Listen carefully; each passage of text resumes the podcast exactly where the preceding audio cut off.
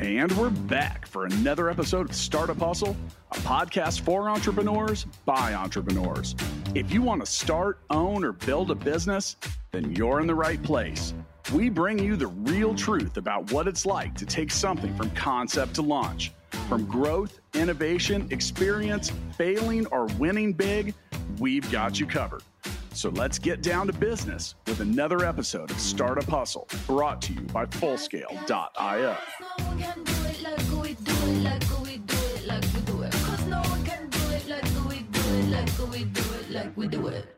And we're back, back for another episode of Startup Hustle. Matt DeCoursey here with Matt Watson, hoping to have another conversation. I'm hoping helps your business grow. Hi, Matt. Hey, what's going on? Trying to get a plan together. Well, this is episode nine of 52. So far, that plan is going well. Every week, we got an awesome it new is. episode about starting a startup. Yeah. And uh, speaking of starting a startup, we started a TV show that is also a startup. So if you're really into all things startup, come check out Startup Hustle TV. It's also a good time to let you know that today's episode of Startup Hustle is brought to you by Fullscale.io, helping you build a software team quickly and affordably. That's what we do. That's my day job, Matt. Can you believe that uh, Stackify has been using Fullscale for three years? Yeah, I was talking to another years. one of our clients last night about that same thing. I was like, "Do you know you're coming up on your three third three year birthday?" Yeah. He was like, "Wow, has it been that long?" I was like, "Yeah, man, we're getting old." Yeah, we got um, some critical yeah, team so. members that have been been working for us for three years now. Stackify. So they're cool. they're all, they're veterans at this point. Yeah, they got got a lot of flight hours under their wings. So yep. Um, you know, part of that, you know, part of that whole thing, Matt, is part of the business plan that you and I created when we started Full Scale, and then was also a big pivot from the original business plan that we became partners in and around that essentially turned into full scale. Yep. But wait, things don't always go as planned. Nope. Sometimes you uh, keep turning over rocks and you find uh, you find something under a rock that leads you a different path. So kind of like the gold the gold mining shows that I like to watch. If you wash enough dirt, you'll find you you might find enough gold. But uh, one thing on those shows as well that's pretty certain is things usually don't go according to plan because the wash plant blows up or the the backhoe breaks down or the excavator gets stuck in mud and that sounds a lot like running a business and also one of the things that makes it really hard to write a business plan. Now, for those of you that are listening, if you've been a regular listener for a while, you know that Matt and I are not massive business plan people. Is that fair to no. say, Matt? I think Why? the uh, the shorter the better, right? I mean, I think it's good to have a plan. I mean, I think it's really good to know who your customer is and what your product is and, and your go to market strategy. Like all those things are really important. I just don't think it needs to be a hundred page novel. Well, the reason for that is because you don't know what you don't know and you don't no. know what's going to happen. So your business plan should be centric around uh, it's, uh, it's almost kind of talking out what can or could occur which it which is very helpful in your planning process because yep. if you've addressed it and thought about it and had a little bit of time to discuss it and keep revisiting it that could be important. Now Matt, i actually have the definition of a business plan. Uh, would you like me to tell you what that is? It's to jump and build wings. No that is not a plan. No. No. That's your hope, your hope, version of it. Hope hope hope is not a strategy as, as that yeah so, a business plan is a written document that describes in detail how a business, usually a startup, defines its objectives and how it is to go about achieving its results. It lays out a written roadmap for the business with everything from marketing, financial, and operational standpoint. So, we're going to talk about some tips that go with that. Now, I think a lot of people, as you mentioned, create this really comprehensive business plan and they get so immersed and sucked into it that it can take some focus away from some of the other things that the business needs to do. Where do you draw the line, Matt? Like, what's where well, do you draw the line? It's it's one of the things we talk about a lot, right? You you always talk about the guy who's uh, cleaning the restaurant and never opens the door because he's polishing the floors, right? Like you can spend yep. forever refining the business plan, or you can make something like half-ass and figure out somebody wants to buy it and figure out why not and then improve it. At some point in time, you got to go sell something. So, yeah. And I think a lot of people get in the weeds, and I've been guilty of this before with the business plan because they think that your uh, your earliest stage investors are going to want to see that 60 page business plan right away um, and i've really over time have learned that it's the op that's the opposite of the truth uh, a business plan can have come in a lot of different shapes and forms and there are pieces and parts of it that are best to put under your arm and take out to the initial pitch meetings um, so, do you consider a one pager to be part of a business plan, or is that a completely different thing? I mean, I think that should be part of the like summary of it. Um, right. As an investor, well, then, you have, then, you have, then you have an you have an executive summary yep. that's the big brother of the one pager, and I want to talk about those two because I think that both of those are birthed from your your general plan. So, a one pager. Look, if you can't describe the the problem, solution, and benefits of what you're doing and what you're solving on the front of one piece of paper, you've probably overcomplicated it. Doesn't mean you have to like lay out the world's greatest strategy, but the one pager is a component of your business plan. That's what an investor wants to see up front. I mean, as as an investor, I just want to know like you have a product, you know who you're going to sell it to, you know that people want to buy it and I have confidence in that, confidence in that, and I have confidence in you. All the rest of it is a bunch of shit I don't want to hear about.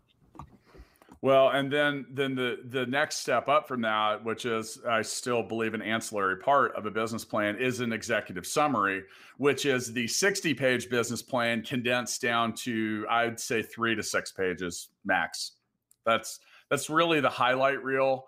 Those are the two things I think if you're a real if you're and we're talking about how to start a tech company, I would, if going back, if I was starting another company, which I, I, have no plans to do anytime soon because of this kind of stuff, is is draining. It's it really is draining. But I I spend time on the one pager and the executive summary, and then then certain parts of the business plan I think are crucial for a greater understanding. And we'll get into that. Like if you had to redo a business plan, if you had 100% of your effort, where would you divide that up?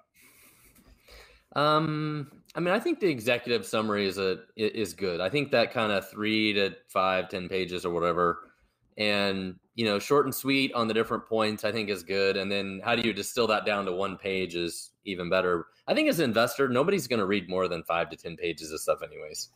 There's just no way. Yeah, and there's well, there's there's reasons for that, and I think it's important to understand because once again, and this is these are tips for a business plan because that is what a lot of people want to get other people's attention with. But the, a lot of times, the people that you're serving this plan to, like, hey, look at this. Do you want to be a part of this?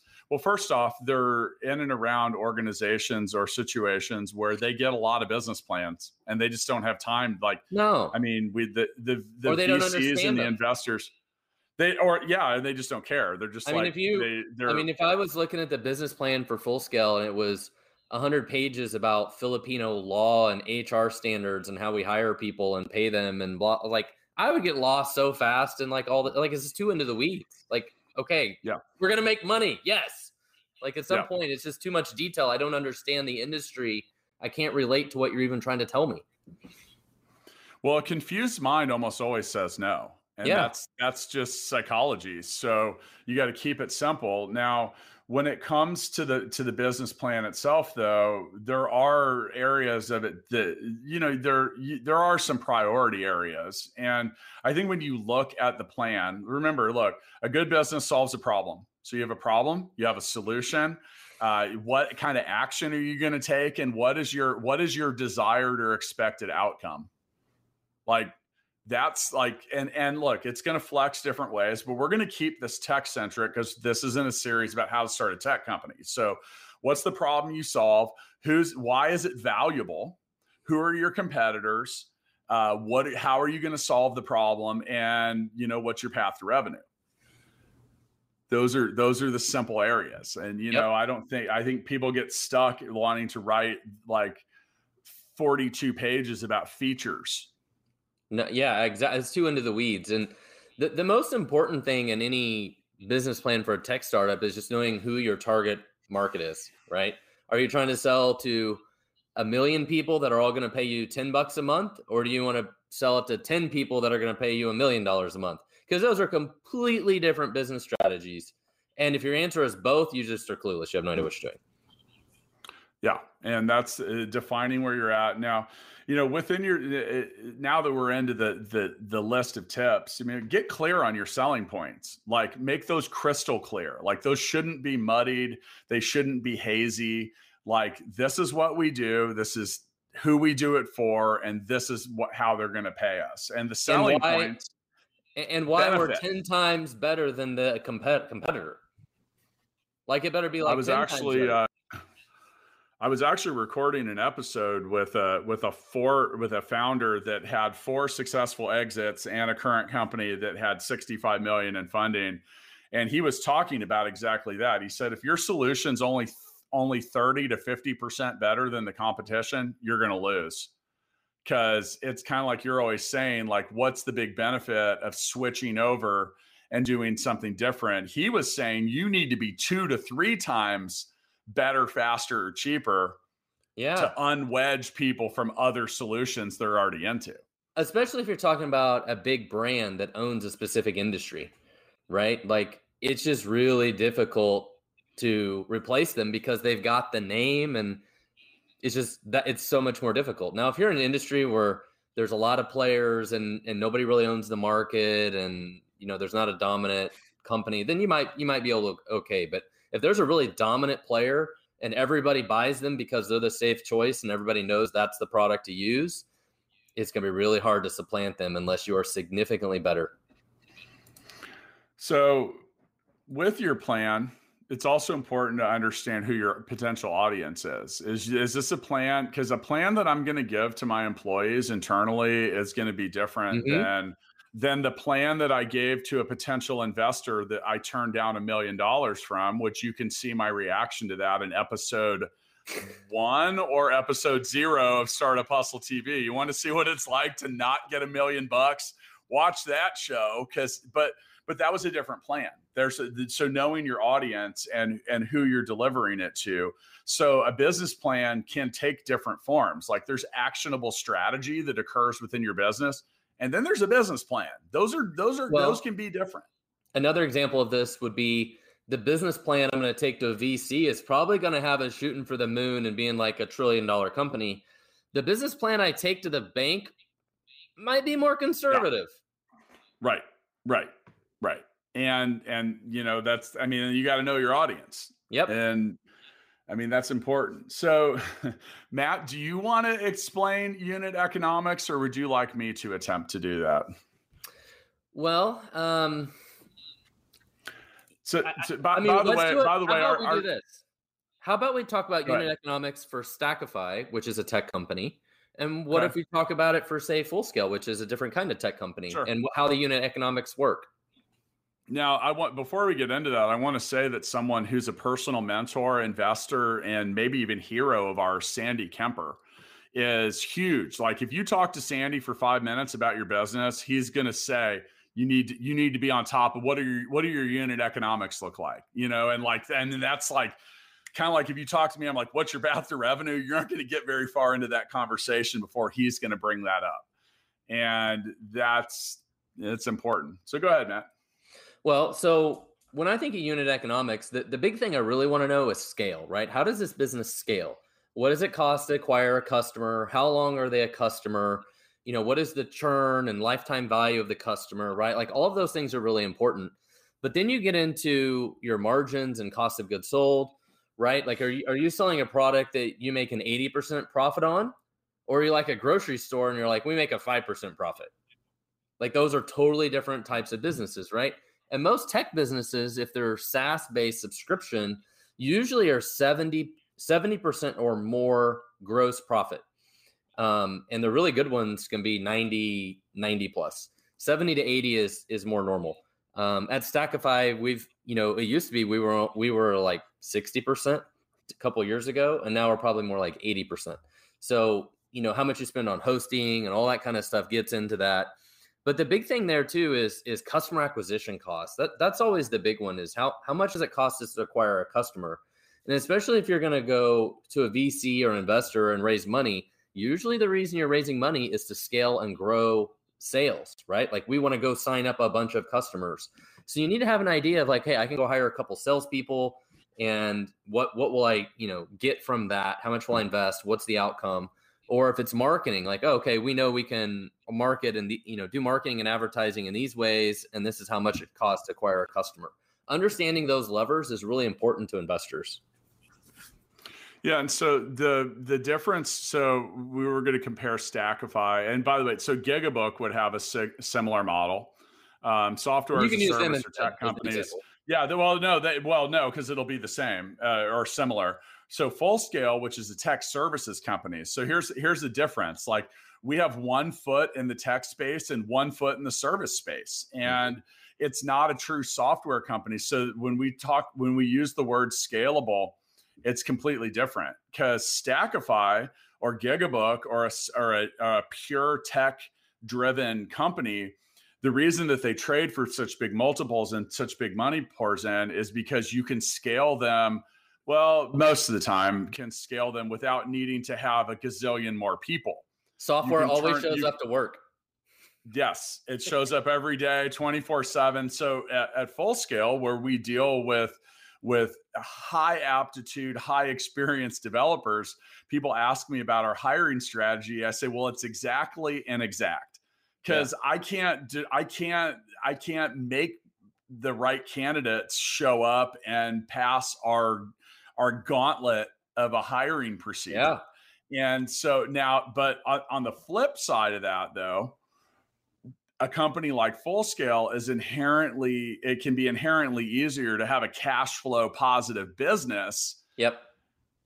As opposed to software companies which are dreadfully unprofitable for years and sometimes a decade or more, but yep. then they can springboard forward a lot of the ways. So there's a, a little bit of a give and take and other things too that like for example at full scale some of the uh, you talk about so customer acquisition cost who fucking knows, man? Like I can take a guess at it, but we get customers from so many different things. Maybe this podcast, maybe Startup yeah. Hustle TV, maybe people we know, like the full scale website. And it comes from a lot of different angles and places. And it's also not very predictable. So when you're creating your financial model and your unit economics, like with Stackify, you have some idea. You're like, okay, if we spend $40,000 this month on X, Y, and Z, we expect to be within this range, this to this many trials, Lead. this to yep. this many mm-hmm. conversions, and it's fairly predictable. With companies like Full Scale, especially service based, like that can that can sway wildly. Like, yep. because we don't know, and some of it too is also different because like software it can be really hands off. Like full scale, we say no to as many potential clients as we say yes to. Right. So there's a different, a completely different thing there. Um, so when it comes to the economics, though, knowing how much you got to basically, what do you got to do to pay your bills? Like, what does that look like? And then where does that make profit? So, yeah. Anyway, fancy, fancy, schmancy stuff there, Matt. So, all right, so now you get you get why don't you get an idea about what some of this stuff looks like? And look, for the earliest stages of business, you don't know. You don't know what your real customer acquisition cost is. You don't know what your churn rate is. You don't know what the lifetime value of a client is. Like you just mentioned at the beginning of the show, Stackify has been a client at full scale for three years now. Yep. That means you're like every month that you pay your bill, that and thank you for paying your bill every month, by the way. But every month that you do that, the lifetime value of your account grows the customer so, acquisition cost can be higher.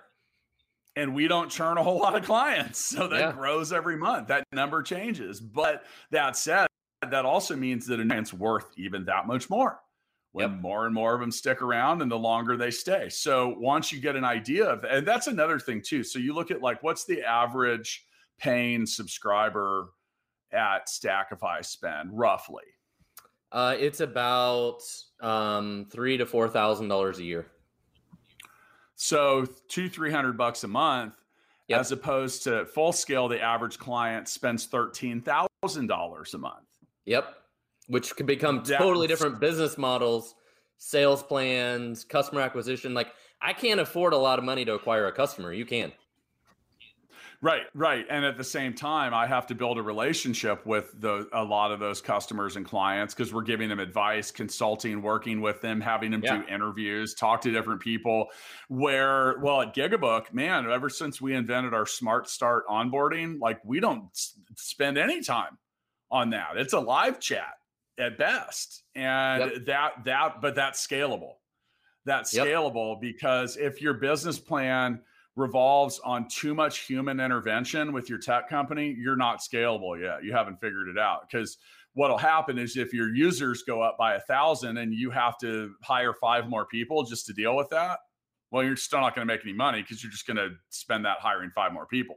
So yep. where's that break point? Where yep. is the, the where is the point that you can either uh, and I refer to this as ca- as cash cowing because in some businesses you see they refine a product. Well, let's look at Linktree right? We use Linktree a super simple link directory that you that we put in our social media ads that'll say where do you want to listen to the podcast where do you want to find us that's a that's a product that doesn't need to evolve a whole lot so you might see a ramp up to build something like that and then they get into a maintenance mode that's yep. putting a cash cow out in the pasture yep you know and that's and that's that's what can be attractive is you might not need many people at all, but you're going to have a very difficult time determining that up front unless you can get some kind of business intelligence about what is good in and around your industry. Yep.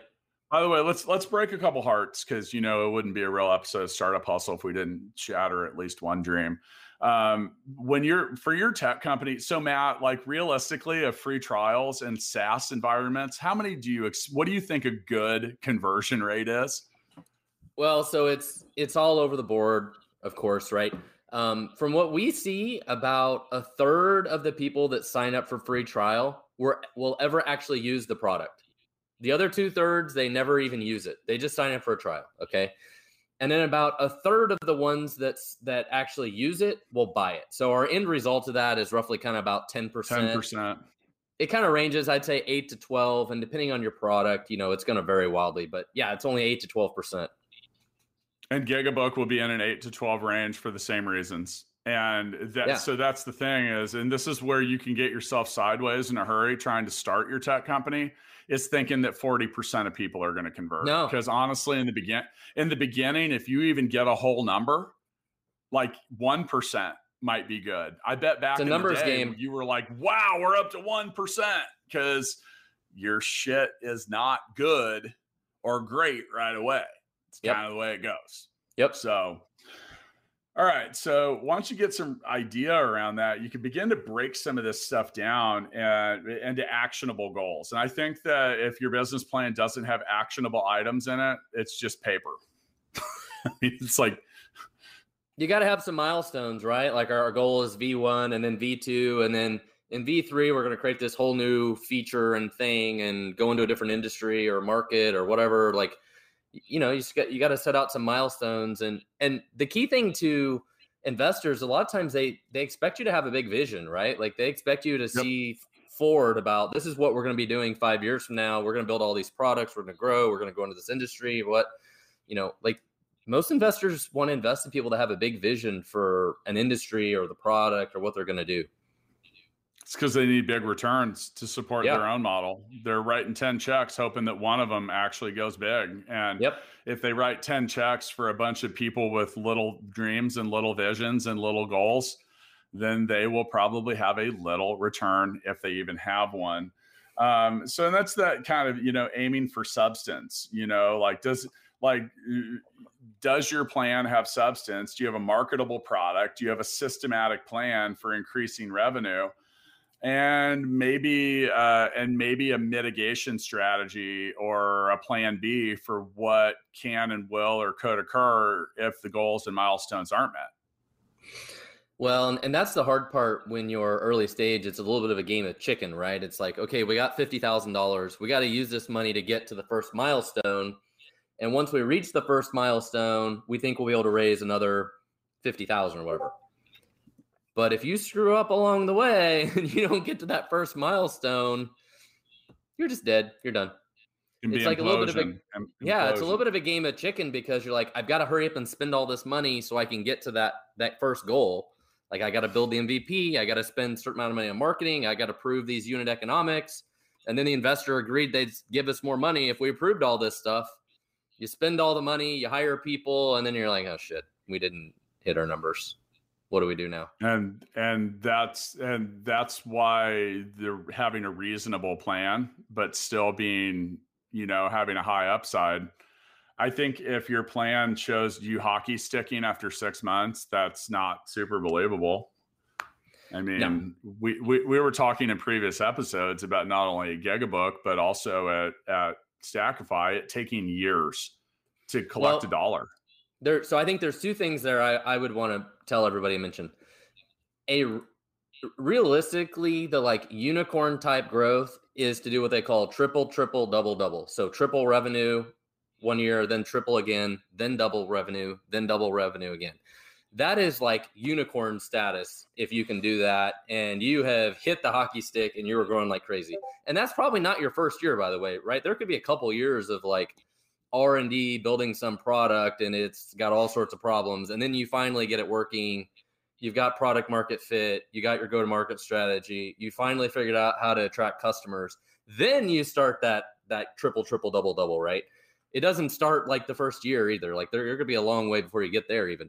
But then the other thing to think about is even once you become a successful company growing 40 to 60% a year over year is super successful those people that think they've got to grow like triple revenue every year for like in perpetuity, there's no that doesn't happen.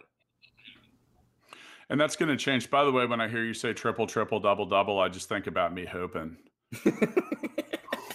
yep. Said no one. All right. So, but yeah, I mean, the, but reasonable goals and expectations, like like I said, it's I mean triple, triple, double, double. Think about that because if you do the math on that, it gets it gets pretty dirty in a hurry. Like these oh, yeah. turn into big numbers, and yep. and but there's a reason it's not triple, triple, quadruple, quadruple. The bigger your revenue gets, the harder it is to build upon it oh, and yeah. have numbers and percentages that look flashy like yeah after you know it's like after we sold VinSolutions to auto trader i went to their board meeting which was one of the coolest things i ever got to do with a couple billionaires in a room that was cool. And their company charter was to grow 14% a year. Yep. I mean at some point in time you get to be so big like say apple or microsoft or amazon or somebody you're not they're not like we're gonna triple this year like no. Yeah and, and, well, and that's the thing too. And and some and sometimes like, and we've even talked about this at full scale. Like, there even becomes an inflection point in some businesses where just growing for the sake of growing isn't always a great plan. A lot of times, you know, acquisitions. Like, yeah, I mean, there's just a lot of different, different. You know, now thinking big is important, as we mentioned. Now, look, when it comes to this plan that you've created, get some feedback talk to someone about it. Ask people you know to look at it. You know, email Watson and ask him to look at it because he loves long, detailed business plans. That's what uh, you you don't read books uh, before bed. You read business plans, right? Yes. Yep. That's what I do. That's a lie. I don't think that's true. But you know, there and you know, when it comes to the feedback, um, I think it's important to listen for a few things. One, like does the person that read it even get it? Like, does this yes. make sense? Like, because if you, if everyone that reads your plans confused as shit by it, then it's not a great plan. Um, and then also just like listen to see if everyone asks the exact same questions. Well, then there might be something worth addressing. That's that echo yep. I'm always talking about. You hear it, and that's what needs to be addressed. And then, you know, kind of for the final point on the on the tips list before we talk about some things to avoid is you, look, and your invest uh, sophisticated, savvy investor knows this as well. But your plan's wrong. It's going to need to change. I'm more concerned about your ability to adapt, survive, and advance than I am about the crystal ball that you don't have. Yeah, I mean, so, most of the time you're betting on the jockey, right? Like I want to bet on a jockey that understands market conditions and can understand they need to to pivot and move and and figure out how to adapt and overcome, right? I mean, if if you think that you got it all figured out and you know exactly what you're going to do, you can pretty much guarantee that's not going to work. I think we need to get an actual professional horse race gambler on here and ask if they actually bet on the jockey or the horse. I mean, at because I know I know in our world it's the jockey. I mean, I can tell you at VinSolutions, the what the business started out doing was nothing like what it became like eight years later. Like the product changed. I mean, it built upon like a really simple idea, but the direction it went went a different direction and became 100, 100 times more complicated, right? And Stackify was the same thing. We started with a simple idea, and now what everybody wants is something it's kind of started on that, but went a different direction. Yeah, well, and we were joke we were joking about this. You and I became business partners in Gigabook, and we our original plan was to help Stackify build a development team. We put a small markup on it, and Gigabook wasn't going to have a burn rate. It was a beautiful, yeah. it was a beautiful little plan. It was a it was a self-sufficient little nugget that was gonna play yeah. well. And then we got two months into that, and because of this podcast and people we know, and just a massive shortage of developers in North America, we had a bunch of people, our friends. It was literally our friends. You're you're wrong. It, it was like two weeks later, and one of my friends had a developer working at full scale before I did. Well, yes, that True was story. well. Yes, it was. It wasn't two weeks, but it was close because we yeah. had people asking right away. But yeah. at first, we, you and I, we were like, "Do we?" Because we had that. We had that part. We actually, I in the business plan that I wrote and the financial projections, which, by the way, I think are the most important part of the plan to give you an idea, a real tangible view. So when it comes to that financial part of the business plan, I usually write three or four of them. I do like good, bad, and ugly. Yeah. You know, like and and so you just get an idea like and it's good to do those in in, in triplicate or in some places they'll do even more because like they'll move that timeline like okay in this one we get revenue in month three and this one we don't get revenue till month 12 like what does life look like and and those tables change really dramatically for a lot of things yep. both good and bad so understand where you're going to be if things go well understand where you're going to be if they don't go well at all because that's how you determine what you actually need from an investor and where they need it. And no investor wants to come sit down at the table and immediately be the short stack. Investors don't typically write checks to companies that are immediately resource strapped even after taking in capital. No, they, they expect you to take that money and invest it. So if, if you're already burning cash, that doesn't help grow unless you're growing really well. And yeah, you know, but so, so when we talk about expecting to change, expect the plan to change, you know, we were trying to build a team at Gigabook. We were trying to grow that product. We were going to staff Stackify. And then we had like anywhere from 12 to 18 months down the road. I just remember as general line items, future client teams. Yeah and we thought about building it, but we didn't know what we didn't know at that point. Now we ended up because the demand was so high, we ended up accelerating that part of the business a full year. We took beta client one, beta client two, and it was about three or four months into the whole thing that we were like, shit, this is what we should be focusing on we the software the gigabook side can kind of work it can be in parallel but we loved the fact that that business had the meaning full scale had the ability to pile up revenue so quickly yep service based like, businesses we were, are great we were so fascinated with that because mm-hmm. we had been in and around a world where we'd gone two or three years before you could even really have something that you were proud of selling not yeah. sell but proud of selling and then at one point, so at the end of year one, we had 100 employees. And I remember even asking you, I said, Matt, have you ever been involved in a business that grew this quick? And you were like, no. Nope. And, you know, but, but, but that wasn't all gravy and roses, was it? No, and it, no, it had its own set of problems. And actually, that leads yeah. to another big change in the plan is, you know, at full scale, we thought we were going to partially be in the real estate business.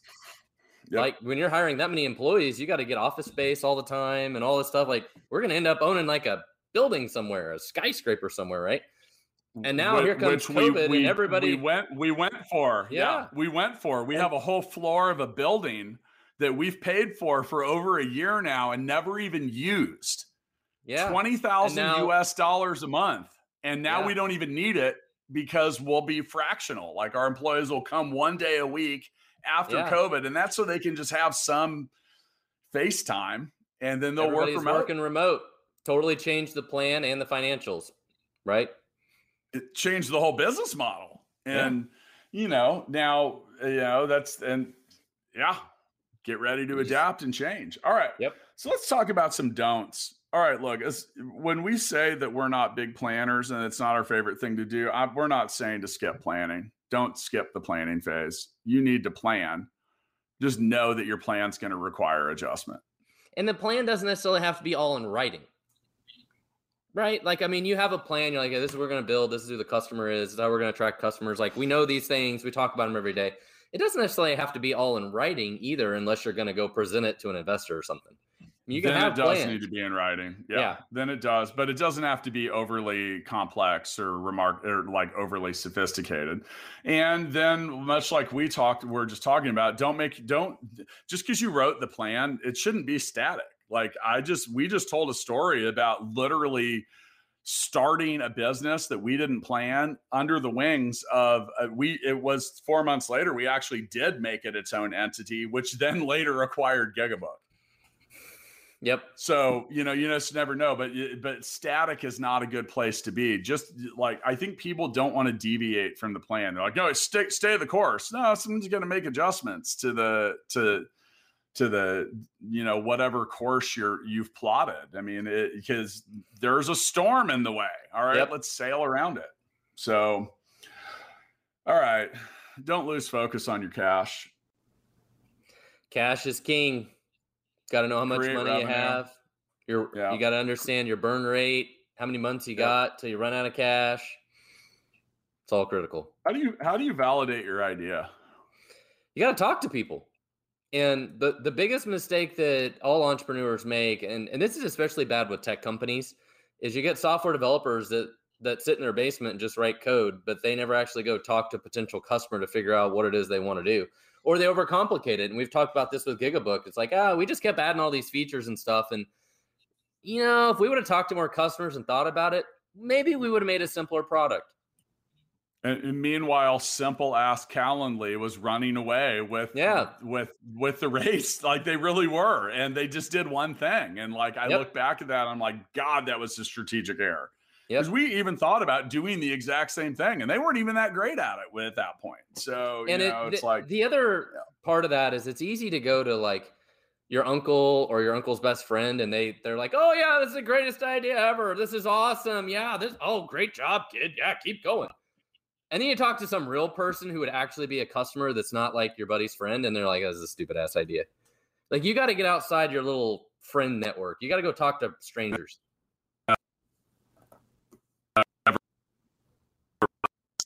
I mean, I think that that's a, a key ingredient. You know, like I mean, if you if you surround yourself by with yes people, you're. I mean, you Not need to be you need to be ready to hear the critical.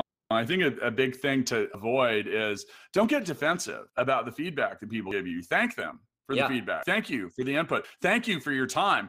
Because in reality, those people can choose to do anything else in the world besides give a shit about your plan and what you're doing. So, like, people ask me a lot to talk about this or look at this or do whatever. And I always disclaim it up front. I'm like, okay, two things. One, you can't get mad at me if I don't tell you what you want to hear. And two, I'm not going to argue with you about whether why I'm wrong and you're right. That's because yeah yeah those are those are pointless. That's not that's not it. That's not what we're wanting to do here. If you want the input, take the fucking input and listen. Yep Listen. take it under Okay. advisement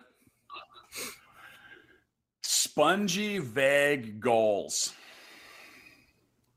Matt, I want to acquire 30 to 80% market share in three to six years.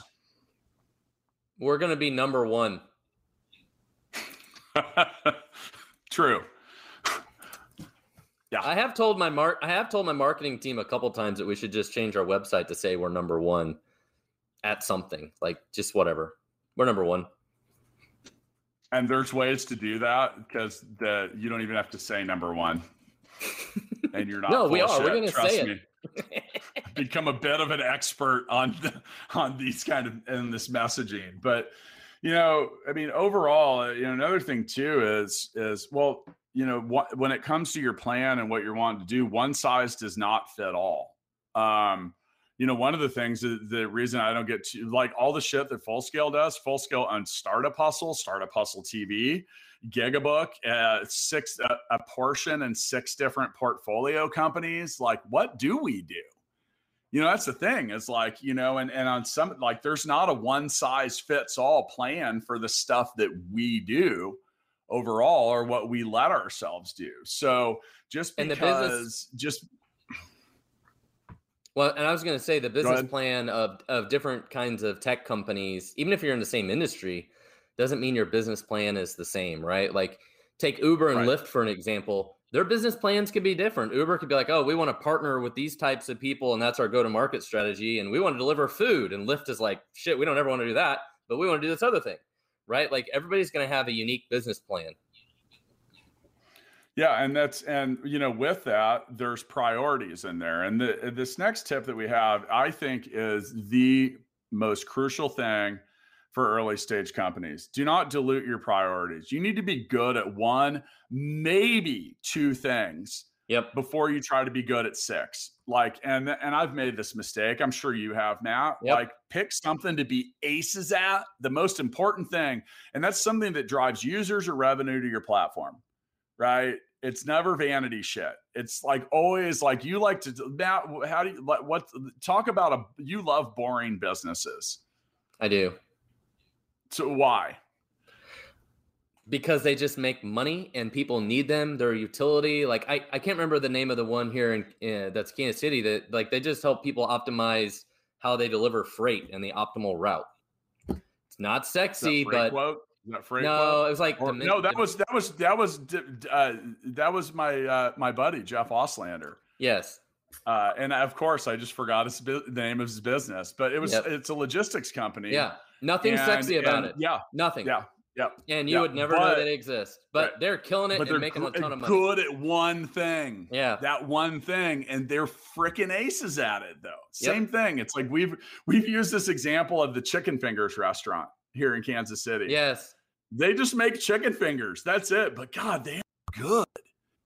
They are good. There's always 10 cars deep in that line, man. And, and they make chicken fingers. like, what kind of chicken fingers do you want? Or it's actually more like, how many do you want? Do you want fries or coleslaw and lemonade?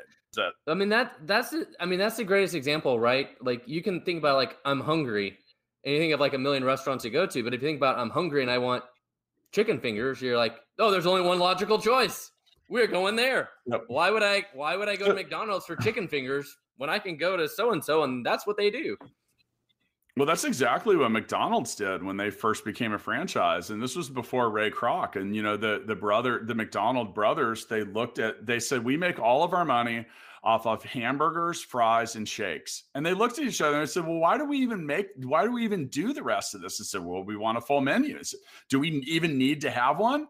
and and they kind of look at each other like we can do whatever we want. We own the place. Yeah. So there they go. They took all the other crap out and they got real good at a couple things. Our our buddy Laryl Holt back in episode 12 will talk about being cowardly and going taking an idea that no one else is doing and going somewhere where everyone will leave you alone to get real good at it. Yep. I love that approach. And one of my favorite sayings, and, and I think I, I, picked this up from my friend Craig that worked for me. And uh, if if if people listening to this only remember one thing from this podcast, it's this: every time you say yes to something, you're saying no to everything else. And so you can't say yes to everything. You cannot do all the things. You can do one thing, and you're not doing all the rest of them. You don't have enough time to do all of them. Yeah, and that's and that's also a, a, roundabout way of of beginning to describe opportunity costs. So, yeah. in one of the five in one of the five colleges that I dropped out of, which this one was a top ten business school, so I want a little bit of cred on that one. They they drove that into our head. So, opportunity cost is the value of the foregone option, right? And that and here's the thing is there's not necessarily a right or wrong because if okay matt so by choosing to be on this podcast we're ch- recording it we're choosing to not do a bunch of other shit some of which could be playing with my kids Yep. Like I can't really put a tangible like spreadsheet value on that, but I'm not doing that because I'm doing this. And it's the same thing when it comes to your priorities and what you're building at the business. If you're trying to build seven things, you're going to probably at the same time before you're good at any of them, you're probably going to end up with three things that are average and four that never get finished because you run out of money or something yep. or just it's the way it goes. Okay, so here's another thing I, I this is that I really don't like when I see in a lot of people's business plans is all of a sudden uh, at like it, here comes year three and there's the hockey stick on the graph, but there's not uh, uh there's not a real why. Like why? Like what are you doing different at that point? What part of like what made that occur? Why is this? Why did you just suddenly begin the triple triple double double phase? You know, as an investor, I kind of like those if they make a performance base. It's like, hey, if you don't hit those numbers, I own 100% of the company. Because I would own 100% be, of all yeah, of them.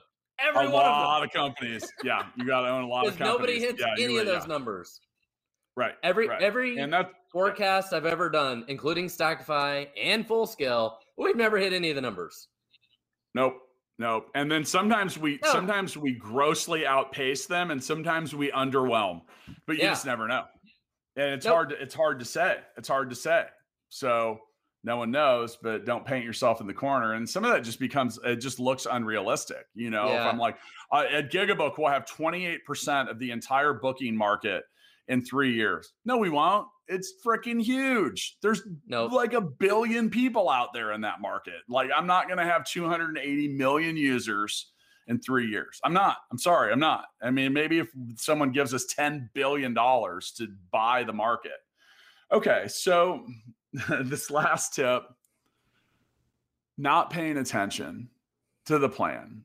This is goofy, dumb shit. Like, ugly typos, terrible formatting. Like you went, you spent all this time to put this thing together. Proofread it.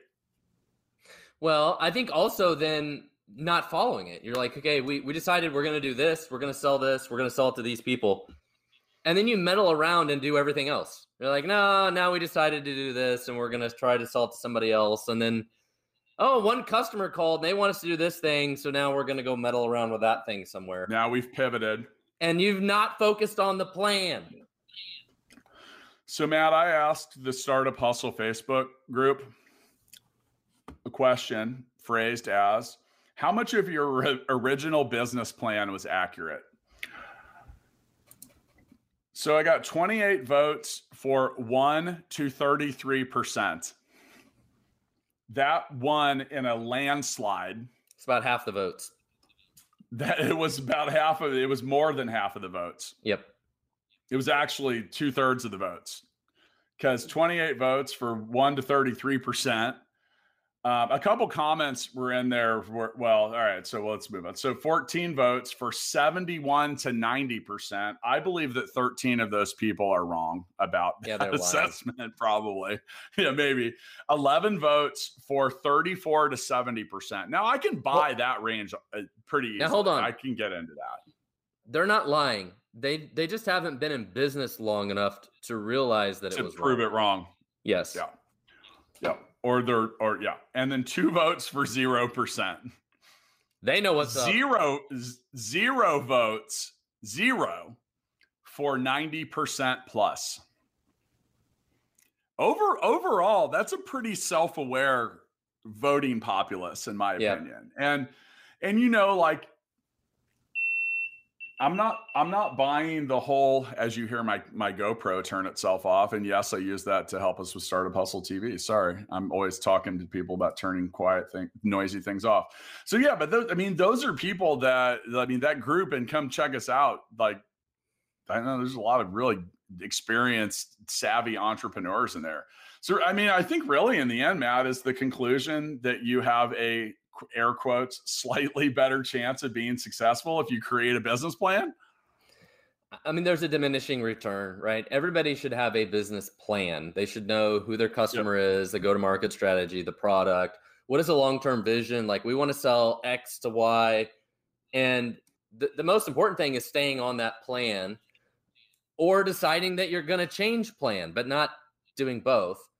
And just having a plan one step at a time, you know? I think the plan's good, but the business plan as we know it. So it, I'm going to go first on the uh, as we close this out, Matt. I think overall, I think like I think we were pretty clear uh, with the message here today. Like the, pl- I think the plan is more important for you, for you and your team. Um, I like the know your audience part of this for the tips, like what you're taking to the bank, what you're taking to an investor, and what you're taking to your internal team are going to have variances, right? Like they really are. I mean, just know your audience. I think I, as the further, the more and more uh, experience I get as an investor, as an entrepreneur, uh, all of it is I just really love simplicity. Like, yes. make it like like present it to me as if I'm a small child or maybe a Labrador Retriever, you know, and just like because I, you know, like I well, hey, I really don't want to listen to the 19th minute about features and bullshit. Like, what do you do? How do you do it? Why are you different? And how are you going to compete? What are your takeaways, Master Watson? I think the most important thing is identifying a unique problem. You know, if you're a tech company, you got to identify a unique problem and you got to solve it better than anybody else. Being a me too is not a solution unless you're targeting a different audience, right? You'd be like, okay, we're going to create an accounting system, but it's for a specific industry. So we don't really compete with QuickBooks, right? We come, it's a different, we only focus on a specific industry or whatever, a specific niche, right? That's fine. But you got to, you got to do something unique and you got to do it better than everybody else. And you got to know how to find your customers. You got to know what your go to market strategy is, how to reach them. Are you going to sell something for $10 a month or $1,000 a month? Completely different business models th- those are the really simple things you got to understand as an investor. I definitely want to understand those things. Speaking of understanding things, Matt, you were amazing in Startup Hustle TV. All of the recent uh, episodes, uh, you you letting everyone know that a great salesperson is good at picking up girls. Um, man, I got a lot of fun comments about that.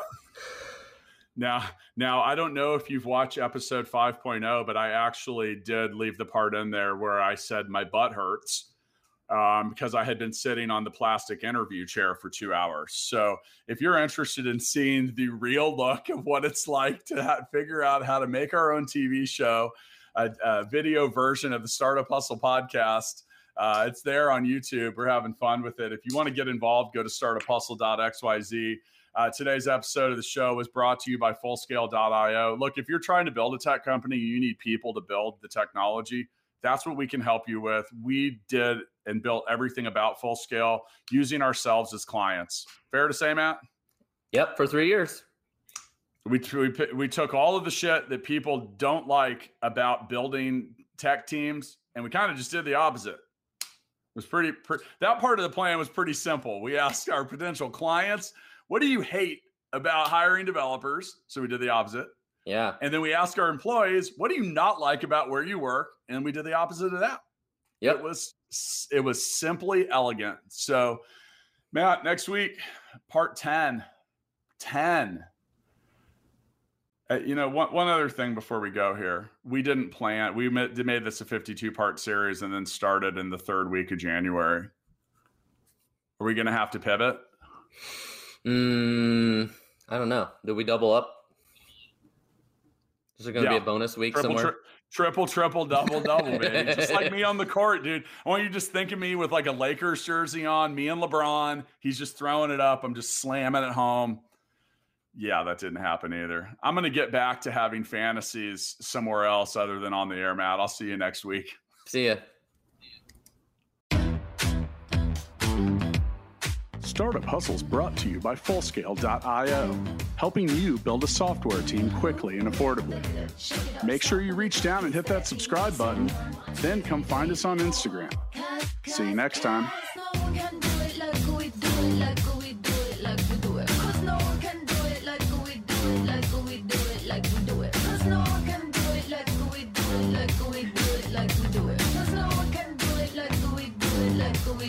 like we do it.